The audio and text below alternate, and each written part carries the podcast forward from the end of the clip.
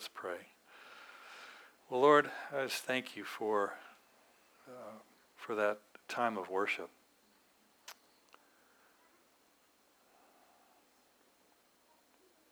It's amazing how a span of time can include so much in terms of emotion, in terms of where it takes us. And just thank you for the intimacy that was a part of all of that. I just ask you that you would be in this word that uh, I will now share. As always, we pray for revelation to occur. Information is good and information is helpful, but Lord, revelation is what will make the difference. So bless this time, Father, and I ask this now in Jesus' name. Amen. Well, once again, we have a movie clip. what a surprise, right? Uh, this is an older movie. Some of you may not have ever seen this, uh, but it's from 1984. There was a movie that came out called All of Me, and it starred uh, Steve Martin and Lily Tomlin. And um, in this movie, Lily Tomlin plays a, a millionaire who's kind of cranky, crotchety, and she's dying. And so she arranges to have this Eastern mystic come, and he is going to transfer her soul into the body of a young woman that has agreed to do this. And so basically that allows this millionairess to keep on living. Okay. Well, all sounds good. And Steve Martin, incidentally, plays her attorney. Okay, so that's how he that's how he figures into this. Well, um, without kind of revealing the way that everything goes in the movie, something goes terribly wrong, and she ends up in Steve Martin, her attorney. Okay, but not exclusively. She and he are in there together. Okay. And so is just a couple of minute clip, um, but this is the point at which this transfer of souls has just taken place. Okay. And, um, and her lawyer, Steve Martin's character, is, uh, is finding out that it's not easy be two people at the same time.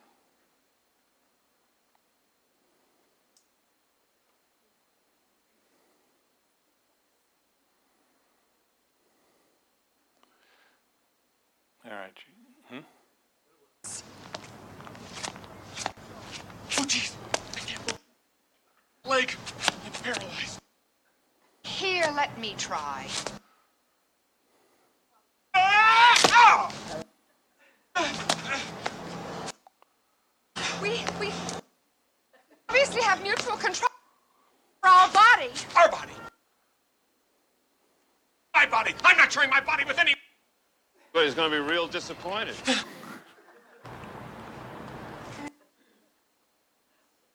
Where are we going? Got to find Prahka Lasa. I can't go in there. Schuyler will think. Excuse me, this is a private conversation. Do you mind? Uh, no! Please, do as I say. Oh!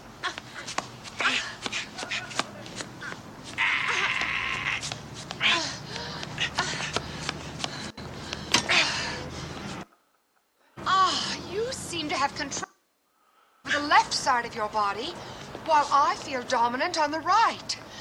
Oh, let go. That.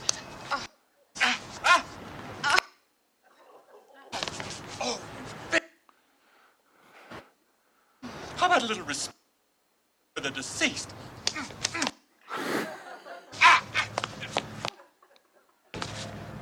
Let go of my hand, you brute. I will not. Oh, oh, oh, oh. Oh, Just it. If you want me out, then you must stop this ridiculous behavior. lady, I don't know how you got in there, but I'm gonna you out of me right now. Let's go. Just wait. I'll first. Calm down and try to concentrate. I'm the right side. Ah. And you're the left. First, me. You. Me. You. See? If we cooperate, now what we have to do is find Prasa. Actually, there's something we have to do first. Yeah, it was important to cut it right at that point. So you'll have to rent the movie to uh, figure out where they're headed next.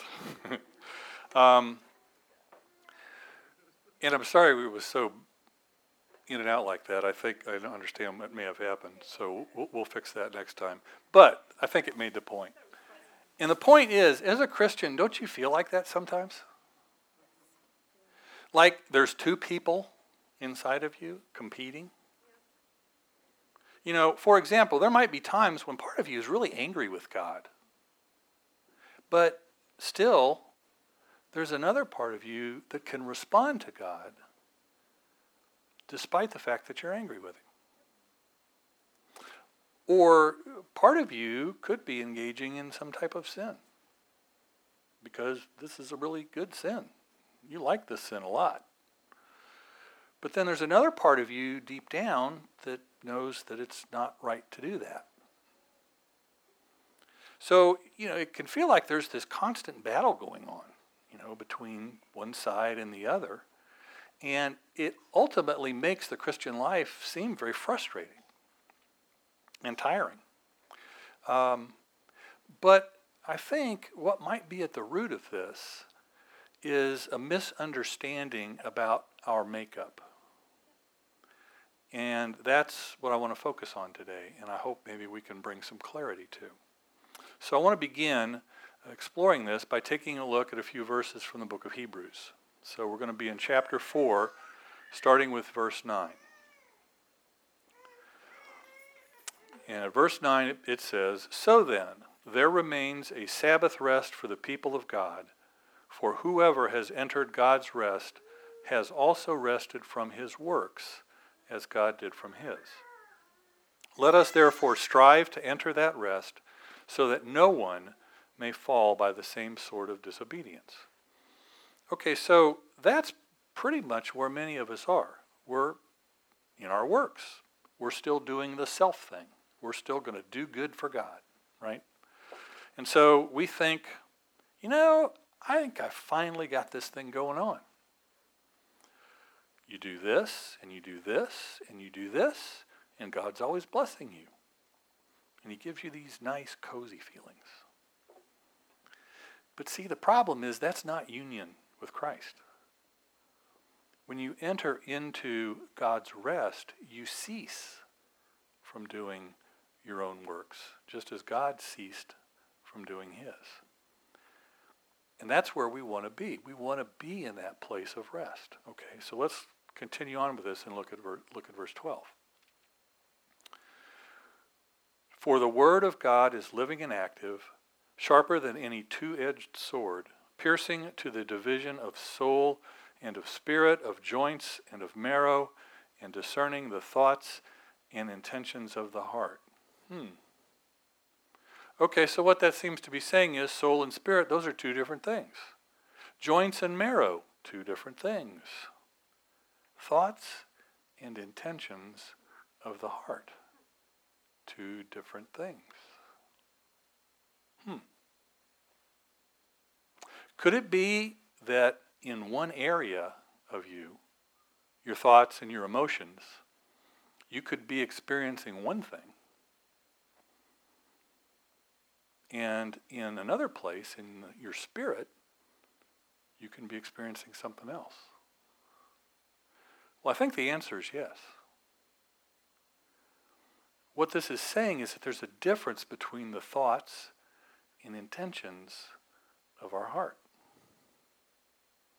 Now, if we're believers, if we call ourselves believers in Jesus, then the intent of our hearts is going to be for God. You know, even we talked a few weeks ago about that roller coaster that we seem to be on. And even when we're on that roller coaster, that intent of our heart doesn't change. We're still for God, right? You know, high, low. We don't like being down here. We love being up here, but our hearts are still in that place where we really want to be for God. But what this seems to be saying is that we can have thoughts and feelings that differ from the intents of our heart. And so I think the problem is that, that many of us have is this. We don't really know the difference between our souls and our spirits. We confuse the feelings and the thoughts we have with our real self, who is our deepest inner person, who is our spirit. And the problem with all of this is that our feelings and our thoughts um, they're so much louder to most of us than the intents of our heart. And if and so if that's the case, then we haven't experienced this living word of God to separate soul from spirit. See, it says the living word of God, the, the Spirit speaks into our hearts, is a sharp, like a sword, and it divides making a sharp distinction between the two. And so we're not just our feelings and our thoughts or, or our soul. We're spirit beings. God uh, is the Father of our spirit. And our spirit is one with Him. Our spirit lives are in union with Him. But see, that spirit is so quiet. It's virtually noiseless it doesn't cause that uproar within us that thoughts and feelings do. And so if we don't understand this nature of the Spirit, then all these rumblings and this noise that's going on in our souls really can confuse us. And then we begin to think, well, that's the real me. Those thoughts and those feelings that I'm having, that's, that's really who I am. And that's exactly how we start to believe that we have two natures. Even though Scripture tells us that the old is dead and the new is come, there aren't two, there's one. And the one is good. And it's also why we feel like there's two people. So we have thoughts or we have feelings that we don't like, and so we just conclude, well, the real part of me must be bad. I have those kinds of thoughts and feelings on and off all day, don't you? You know, our thoughts and feelings can run the entire gamut on any given day. So, you know, the ones that we like, we're okay with, but the ones we don't like, well, then we, we decide, okay, we're going to go to war with those, and we're going to get those under submission. And so the harder that we try to exert some kind of power over them, the more they seem to be stubbornly clinging uh, and grabbing at us. And so to experience this true union with Christ, the Holy Spirit has got to give us revelation to two truths. One we've talked about already. And that's the first is we have to have this revelation that we died in Christ, that we're dead to sin, dead to the law, and dead to ourselves as our point of reference. We really went through that over the last couple of weeks. And secondly, is this point that we have to have a revelation on the difference between our souls and our spirits and how to manage that.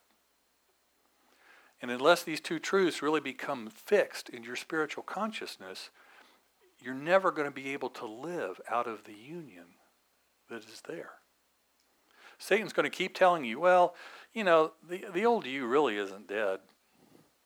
These thoughts and the, and the feelings that you're having, well, that, that's the real you. Aren't you ashamed to be such a wretched sinner? But you have, you call yourself a Christian and you have these kinds of thoughts and feelings. You're a horrible person. Any of this sound familiar?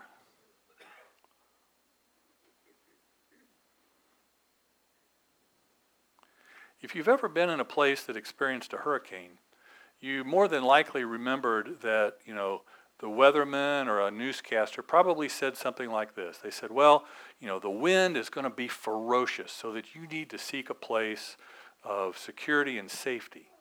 But remember, when the period of dead silence comes, don't leave your place of safety. Because after that period of silence, you're going to be hit by the backside of this hurricane. And so, you know, if someone doesn't know that and they go out, oh, it's quiet. I guess it's all over. And they run outside and they come charging out, the next place that they landed might be a county or two from where they started. So that's pretty good advice. Don't leave your place of security. Well, the hurricane illustrates this difference between spirit and soul. See, even though the eye of the hurricane is dead quiet, if you understand um, weather and storms, you know that's where the power of the storm is. It's in that quiet center.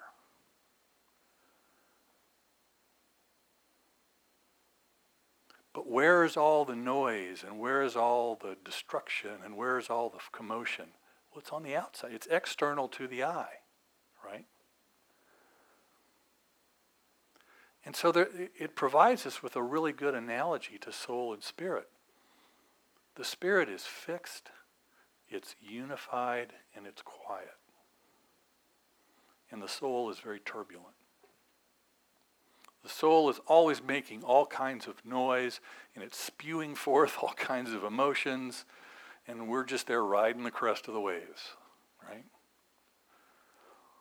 And that's how we, we tend to experience life. You know, we have our up and down feelings and our up and down thoughts, and we don't really know that we're spirit persons. And if, and if we don't know that, and if we don't know that our spirit is in union with God, then that activity that's going on in the soul is what controls us.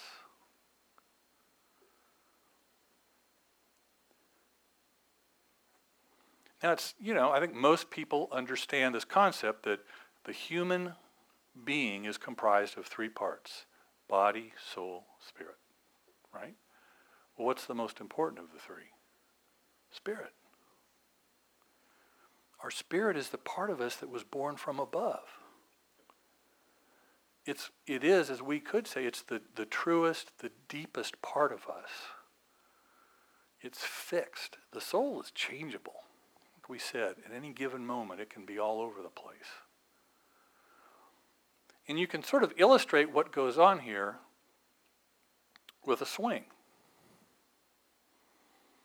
Now, the top of the swing, where it's attached, you can see that's our spirit. And that's that place where our spirit and the Holy Spirit join together.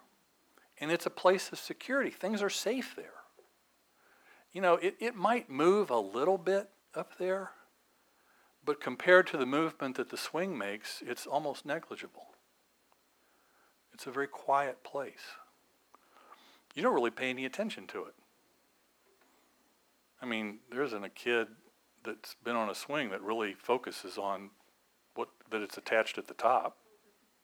They just jump in the seat and off they go. And so just as that swing is attached to this really sure, solid anchor at the top, our spirit is joined to the ultimate anchor, the Lord Himself. And that spirit makes little or no noise or movement. It's fixed, it's quiet, it's safe, and it's at rest. And if you'll notice, we sort of have a version of our line. And our spirit exists in that unseen and eternal realm. Where we've said before, things simply are. It doesn't change, it's invariable. Our union with God does not fluctuate. Doesn't like us one minute and hate us the next. He loves us. It's like what Laney was talking about. And you know, we've just said that we don't pay a lot of attention to the top of the swing. And that's actually kind of what we can do. Uh, we do the same thing with God, who is our anchor. And I don't mean to say necessarily that we're complacent in that sense, but that we can always depend on Him. He's the secure one. He isn't going to let us go. He isn't going to turn us loose. We belong to Him. We are His possession. And He gladly gave His life for ours. So let's look at the bottom now, the bottom of the swing. The seat itself is really where the soul and the body hang out. And of course, both of these things exist entirely in the seen and temporal realm. Uh, and it's obvious that the body does, but what we don't often think about is that's really where the soul is too. And so, as we said, the spirit was unchanging. Well, the soul's not at all. It changes all the time. Just as soon as some new thought or new feeling comes along, man, you're off. Yeah, you've all experienced this. You can be feeling great, and you get a phone call, and something's not right, or your boss comes and hands you some other work assignment, the, the, very, there's an endless number of these kinds of things that happen. But it, it shifts our mood or can shift our mood in a split second from being you know, on the mountaintop to now we're deep in the valley.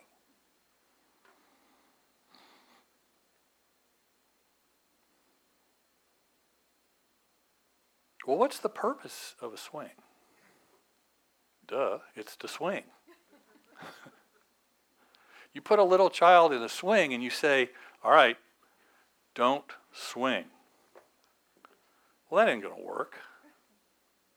They're going to swing. That's the whole reason for its existence. And it's not really performing its proper function unless it's swinging. But see, here's the thing as human beings we don't like our swing to swing. See, our soul fluctuates between thoughts and feelings that we do like and thoughts and feelings that we don't like. And we don't like those kinds of fluctuations. And so, if we don't understand that we're truly spirit, then all we're going to know inside of us is the fact that this thing is swinging back and forth all the time. Because we don't understand God's rest. We don't understand the full grace of God and how to live out of that union. And so what we do is we try to stop the swing. And sometimes it actually seems like, well, maybe God wants us to stop it. So we think, here's, here's the definition of Christian maturity that most of us are operating under. We think that Christian maturity is getting that swing under control. All right, so what do we do? Something like this. We wait till that swing is on the good side, and then we try to nail it, nail it there. Right? That's not the place where life flows from. It may be good, but it ain't God. Now, it's not to say that God may not be in some things on the good side. But what I'm calling good isn't always God. So put it let's put it a different way. Operationally, if you're working like this, then you're still eating from the tree of the knowledge of good and evil rather than from the tree of life. You may be only eating the fruit on the good side, but you're still eating from the wrong tree. We're still operating out of our own effort. And our own effort, we've said this before, cannot produce God's life in you. Our self effort does not originate above the line.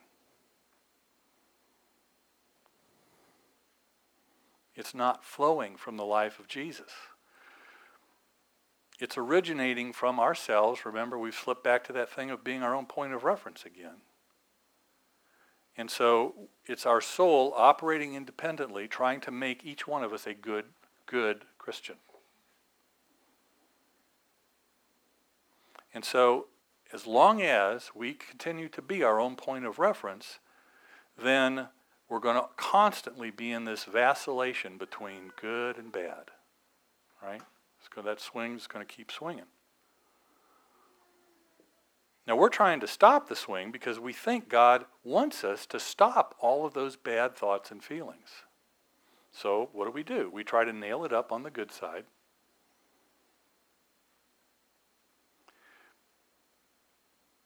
But here's the thing we're never going to get the swing stop because God's the one that put it in motion. You see, God designed us on the soul level to be capable of feeling and thinking things that are contrary to spiritual to spirit reality. Why, you ask? I can hear that coming from all of you. Why? Because that's the only way that you can learn to live by faith.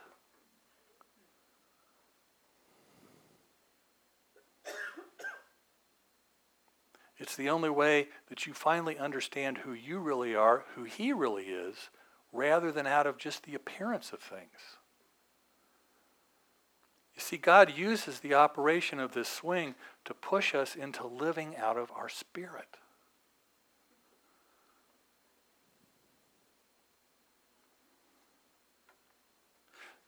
So if, if you try to stop it, you're doomed to failure. How are you going to stop what God started? But we still have this illusion that we can. We even have a name for it. We call it crucifying the self. And so here's how it works. So maybe for about six weeks, if you're lucky, you can get this whole process under control. You get the swing nailed up on that side. And you're like, oh, thank goodness I've learned the secret. And then you turn your back and you think you've got it made. And that swing comes and it smacks you right in the butt. And you say, well, I guess I don't have it down after all. And so you're back under guilt again.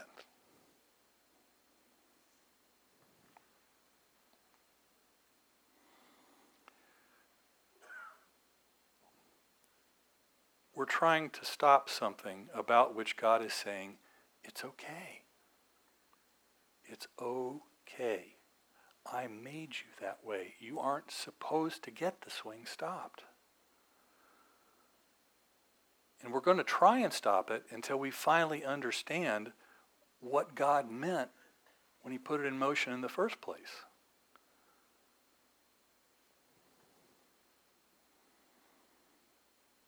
And he did it to force us to understand that we have to live in a different place.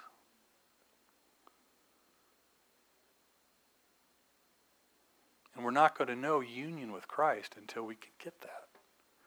Now, I didn't say you couldn't talk about it or quote Bible verses about it. I'm just saying you're not going to have experiential knowledge of it. But see, once you can experience the reality of that union with Jesus, then you're no longer a soul based person. A person who sees yourself as your whole point of reference. You've moved to another place altogether. You've moved above the line. And it's at that point that you can begin to see this soul activity not as a negative, but actually as a positive.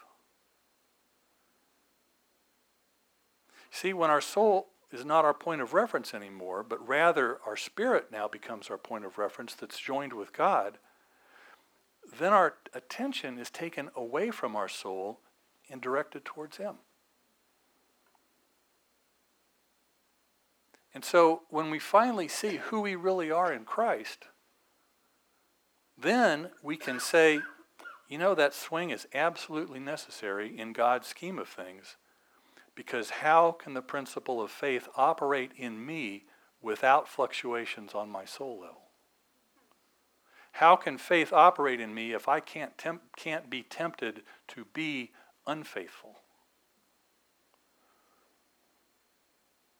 It's not faith if you can't.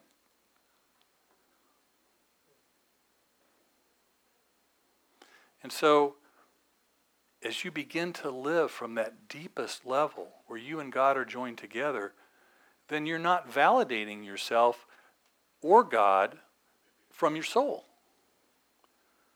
So the soul then ceases to become a problem. You see, as long as we're living physically below the line, the, the soul and the body are going to be problem areas.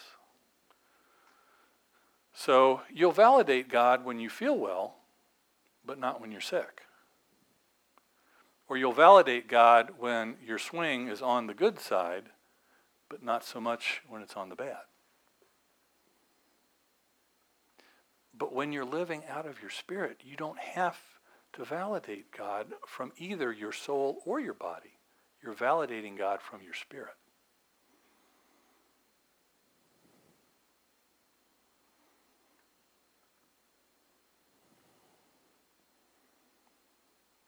But as I said earlier, the problem is that your spirit doesn't really make any noise. It's really quiet there. Not so much at the soul level. I would really like to quiet down my soul.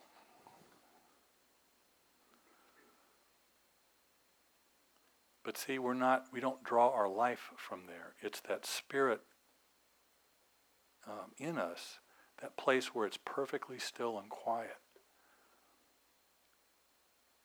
That's where the life comes from.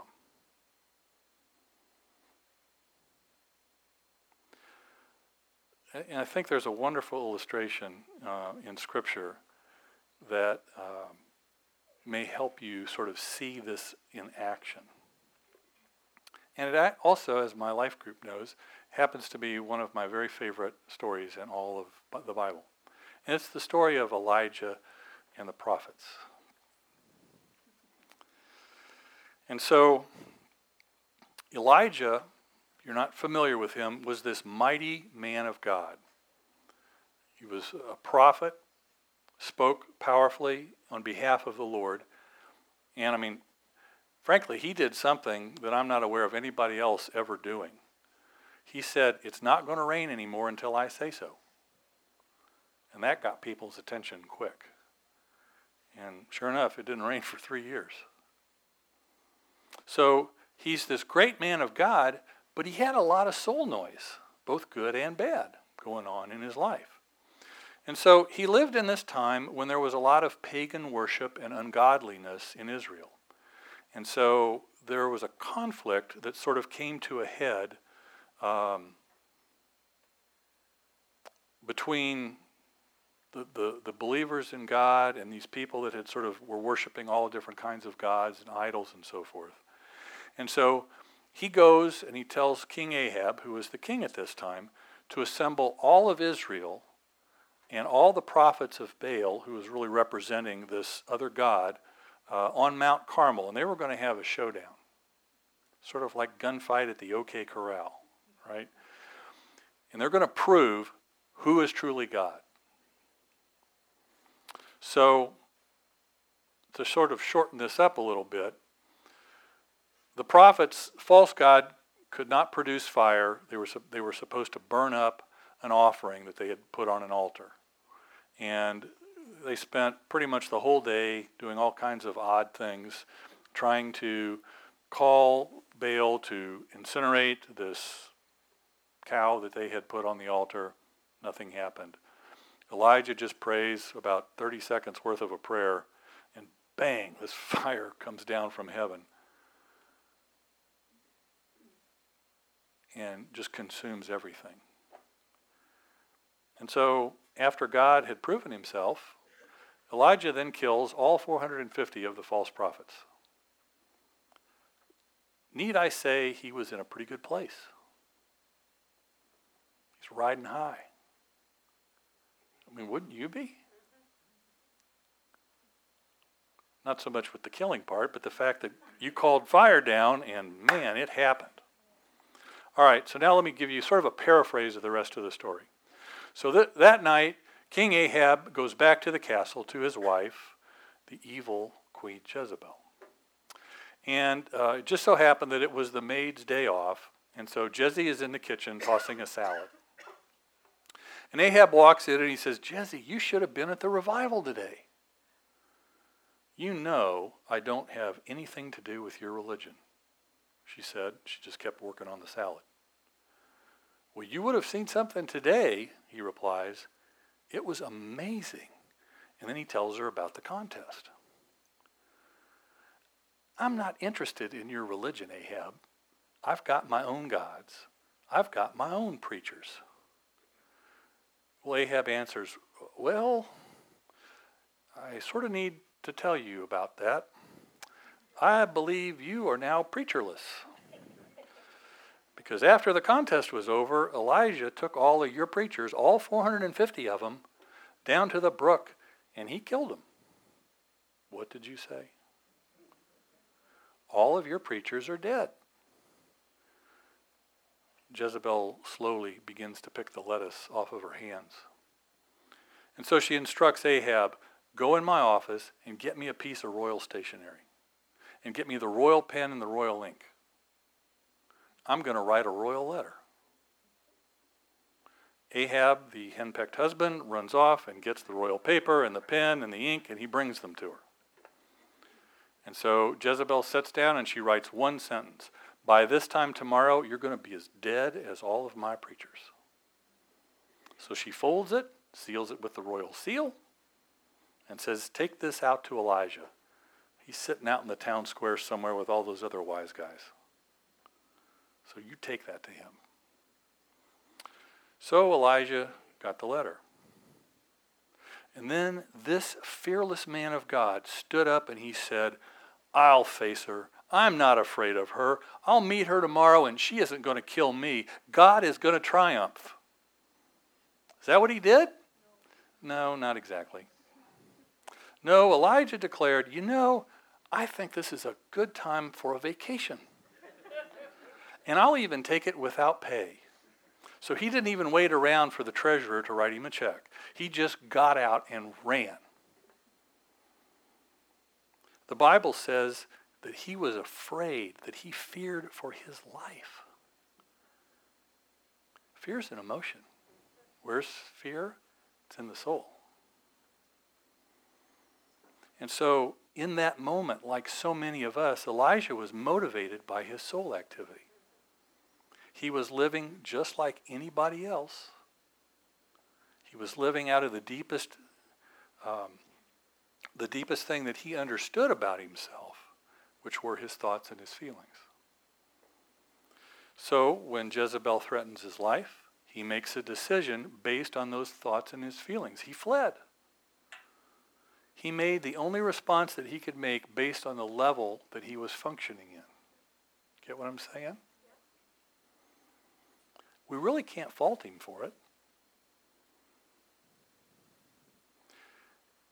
If he had been operating in the deepest part of himself, then he wouldn't have needed this lesson that God was about to give him.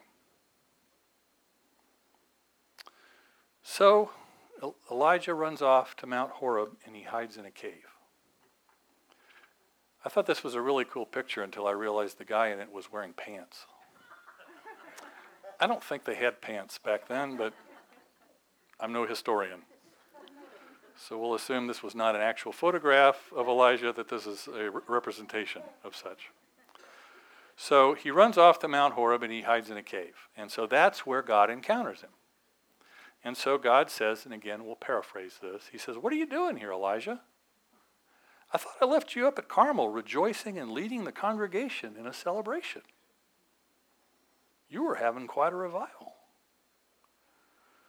And Elijah answers, Well, the queen threatened to kill me, and so I had to run because I'm the only one you have left. Are you?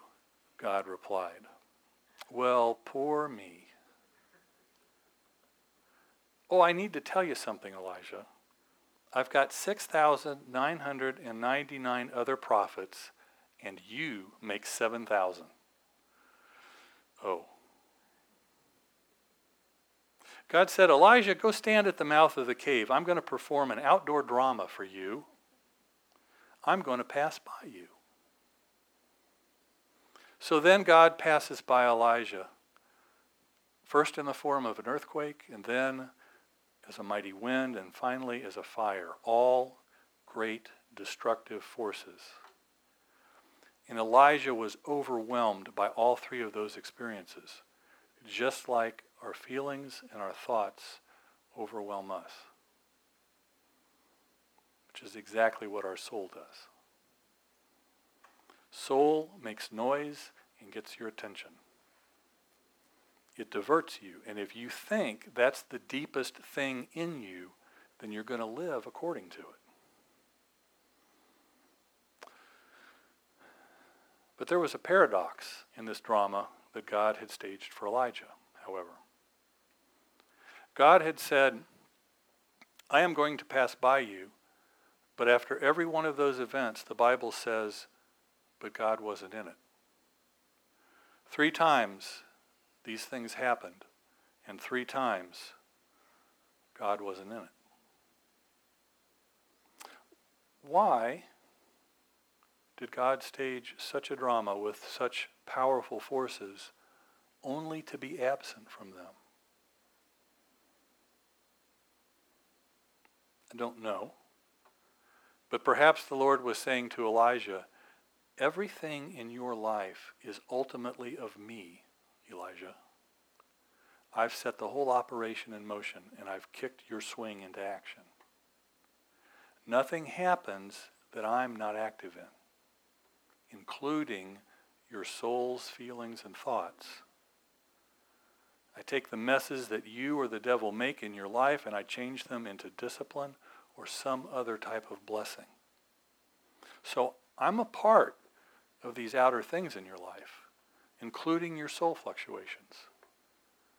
But I'm not in them, not in the deepest sense. I use them, but they're not of me. They're not the deepest understanding of me that you can have. You're going to miss me, Elijah, if that's the deepest you can go. That means that you don't have to grab hold of the swing and stop it. You don't have to say, I shouldn't have this feeling or I shouldn't have this thought. We don't have to play that game anymore. We don't have to go around denying who we are. We can accept our soul's fluctuations as something God is involved in and that God intends. But God says if you judge reality by what's happening at your soul level, by what you think and what you feel, you're going to miss me. The scripture continues saying that Elijah then heard a still small voice.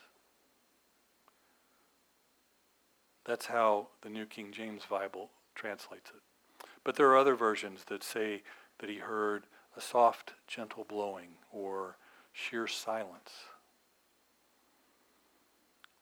Maybe it's an idea that's almost untranslatable. And if you look at all the different translations and how they express it, maybe it's best to say that Elijah didn't hear anything.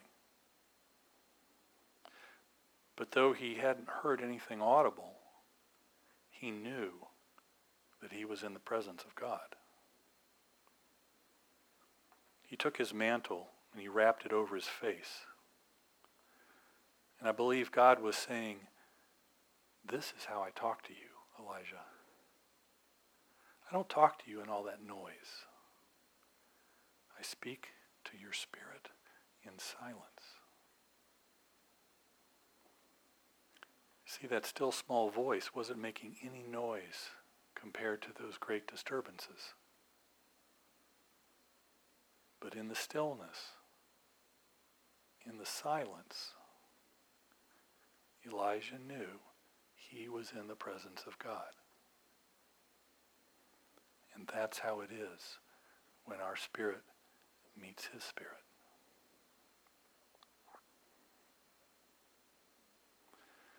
And so I just pray now that the Holy Spirit may show us the difference between the noise of the soul and the quietness of the spirit. And I pray that he would show us what it means to know spirit so that we won't be confused or controlled by our feelings and our thoughts, but instead live in the rest that he's promised us.